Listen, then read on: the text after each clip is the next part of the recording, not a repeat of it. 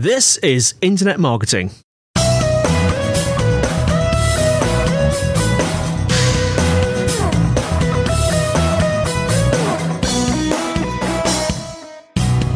Brought to you by Site Visibility at sitevisibility.com. This is Internet Marketing, and today I'm joined by Olly Cooper, CEO at Fuse. Olly, how are you doing? I'm very well, thanks, Andy. How are you? I'm very, very well. Um, I've been looking forward to this chat for, for literally seconds, no, li- literally weeks. um, we're calling it the mighty swipe, and the, the, the reason I'm calling that will become apparent later. But before we get into the the the, uh, the, the, main nugget of today's talk, uh, tell us a little bit about yourself, Olly, and a little bit about uh, Fuse. Sure, yeah. So um, I run Fuse, which is essentially the mobile arm of a venture builder called Blenheim Chalcot. Blenheim Chalcot is kind of a, a cross between an incubator and a more traditional early stage VC. And basically, what Fuse is, is the expression of BC's excitement about mobile, mobile technology, the smartphone, and, mm. and this incredible revolution in, in mobile usage that we've seen since smartphones came out uh, a few years ago. And what Fuse does is essentially, you know, while there's a huge amount of excitement about what smartphones can do, and just real excitement about the numbers, the just the pure numbers are really staggering around it you know, there's projected to be something like 2.7 billion smartphones in the world by the end of next year. Mm. People with smartphones check them an unbelievable amount of times a day. I think it's something like two and a half thousand individual touches and 150 sessions on average. Just huge, huge numbers. And obviously, for, for business and for mobile centric businesses, that's an incredibly exciting thing. And obviously, we've seen unicorns spring up all over the place people like Uber, mm. um, just just kind of really blowing up because of the smartphone. But then on the flip side, there's there are a few kind of more worrying or, or risky factors about starting a, a mobile centric business. And really, the fact that most users only have about 30 apps on their phone and they only really check about 10 of those with any regularity in a, in a, in a given month. Mm. So there's this enormous, enormous competition for attention. I mean, just through the, through the app stores, millions and millions of apps, thousands of apps being published a week, all clamoring for, for users' attention. So basically, what Fuse is and what we do is try and de risk the process of building a, a mobile centric business. And we do that with a couple of uh, a couple of kind of key elements. The first is a templated ideation and prototyping process where we, we come up with, with, with ideas for mobile centric businesses and we try and test them as rapidly as we possibly can, usually before writing any kind of code at all. And that's kind of via focus groups and yeah mock-ups and, and all that kind of stuff. And then the, the second piece that we employ is technology platform, which is built and run by our team of engineers, which allows us to put out um, prototypes as, uh, very fast so that we can actually get real user interactions into into the concepts. And then we, we, we run them as tests, and the, the ones that are the most successful uh, in terms of engaging people and uh, producing good metrics and also getting people, getting potential investors excited as well, um, are then spun out as separate entities. And to, and to give you a sense of scale, you know, we've been doing this for, for a couple of years. We've spun off three businesses and tested about 30 different concepts with, with, with some degree of seriousness. Um, so that's Fuse. And, and, you know, my background, I'm actually a, a kind of classic channel marketer by by training. Um, I got the chance to join Fuse back in, or joined BC, sorry, back in 2012. Yeah. And yeah, it's kind of strange being a marketer running a tech company, but uh, but here we are. Well, yeah, it's, it's, it's, yeah, it's not. I don't think it's that uncommon actually. Now you produced. Um, I mean, we just set the scene here. You produced Bijou Commerce, which revolves around the sort of the single image swipe, doesn't it? Tell us how that works, because that's what I wanted to sort of uh, talk about today. Yeah, sure. So um, Bijou Commerce is a is a mobile commerce platform business that we spun out back at the beginning of last year. And it, it, the, the core of the user experience there revolves around this single image swipe. And this whole idea of showing a user on mobile one thing and then one thing or one person or whatever it is, and then telling them that if they like it, they should swipe it to the right, and if they don't like it, they should swipe it to the left. I mean, this all this all was really popularized by Tinder, of mm, course, mm. Um, and we use that as a format primarily for showing products for sale, mostly in fashion. And the, the, the, business basically has three elements which we white label for individual retailers and publishers. And the three elements being you know, the mobile front end, which uses the, the single image swipe as, yeah. as a kind of core piece, a set of content management tools to administer administer and manage those front end pieces. And then the third bit is a is a plug-in integration into the retailer's back end system, their e-commerce system, so that all the you know all the flows of product and so on are, are unified with their existing systems. Now, you conceive these apps, don't you? And you trial these apps. I'm just wondering, uh, sort of, what what were the factors that led you to this sort of single swipe idea? What sort of problems was it attempting to solve? Yeah, sure. I mean, the, the, there's this enormous trend to go along with the, the growth of the smartphone. The, the rise of mobile commerce kind of goes hand in hand, and you know most retailers now, certainly in fashion, most retailers now see well over fifty percent of all the visits to their websites coming from mobile devices, and there's a, there's obviously a lot of research around the field some of the research suggests that as much as 80% of all customer journeys are influenced by mobile somewhere along the way, whether that's somebody, you know, showrooming or checking out a brand or checking out an individual product, or most commonly just going to Amazon and checking a price. And so it, mobile is kind of touching not just digital sales, but also physical ones. And then I saw something actually a couple of days ago suggesting that Black Friday, today being Black Friday, yes. um, in, in the UK is going to be the first time where actual sales, mobile, uh, digital sales on mobile will eclipse digital sales on desktop sites, which is really phenomenal when you think about where we were just yeah. yeah, just yeah, just five or six years ago. So really, that that's a, an opportunity. But the, the problem, just going back to your question that we're, that we're trying to solve, is that lots of brands and retailers have been unsure about how to react to that. And the typical response is to build a mobile responsive website for their existing website, which is absolutely the right thing to do.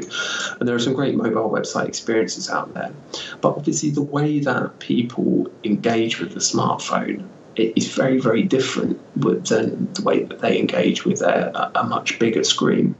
You know, the smartphone offers a, a, range of opportunities to engage with people. I mean, the most obvious being push notifications, but there's a few others as well, mm. which are very hard to do on a mobile responsive website. Um, and so our feeling was that the core problem to solve was the uh, the, the experience, the end user experience on a smartphone become being being better than, than, than is offered to, to, uh, to users of mobile responsive sites.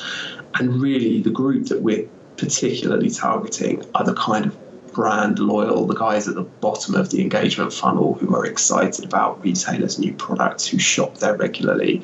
You know, mobile sites are fantastic for, for one off visits, for one off purchases.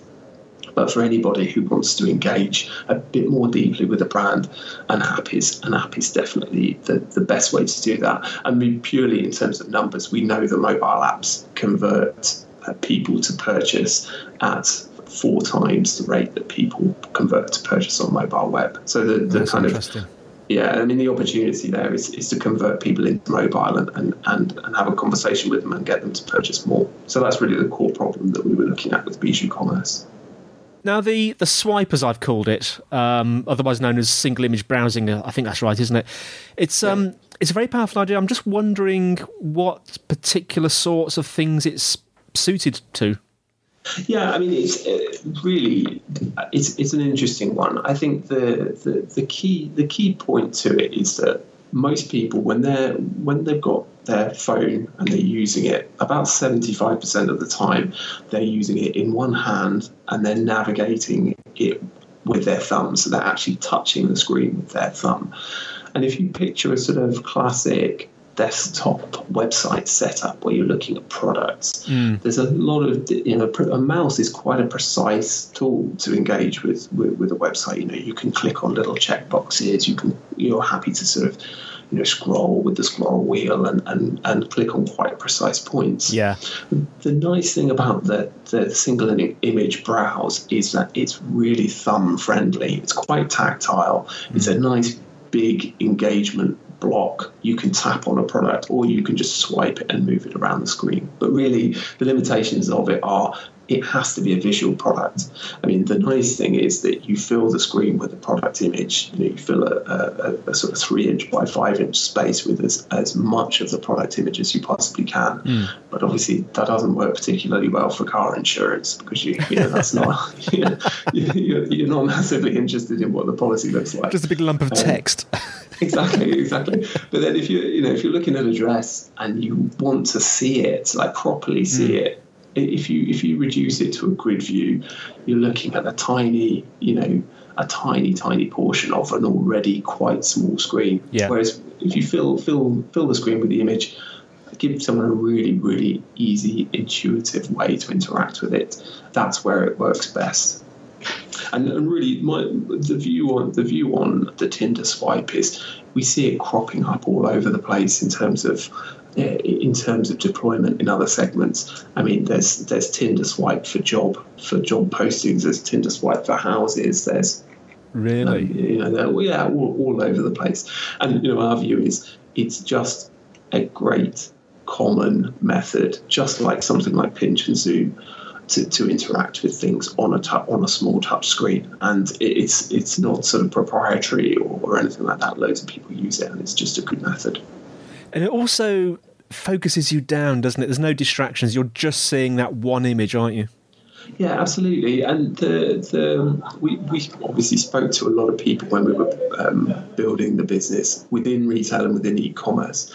And a lot of the feedback that we had from them was that it's it's so crucial to get people to engage with product when they're on a site. The more you get them to engage with individual products, the higher their likelihood of converting is converting to purchase. So so yeah, and it, it just it, it's the best way. And certainly in our trials, we found it was by far the best performing UI, and we had. You know, we had some amazing um, stats in our. We ran we ran run one trial where we we had a single image browsing experience for sort of fast fashion clothes. Mm. We put it out there to, to the test user group, and we had we had a small but not too small section of the of the user base who were swiping literally thousands of products. Uh, I think our record was some one woman who swiped something like twenty thousand products in four weeks. Just incredible, incredible numbers. She and just a very strong thumb.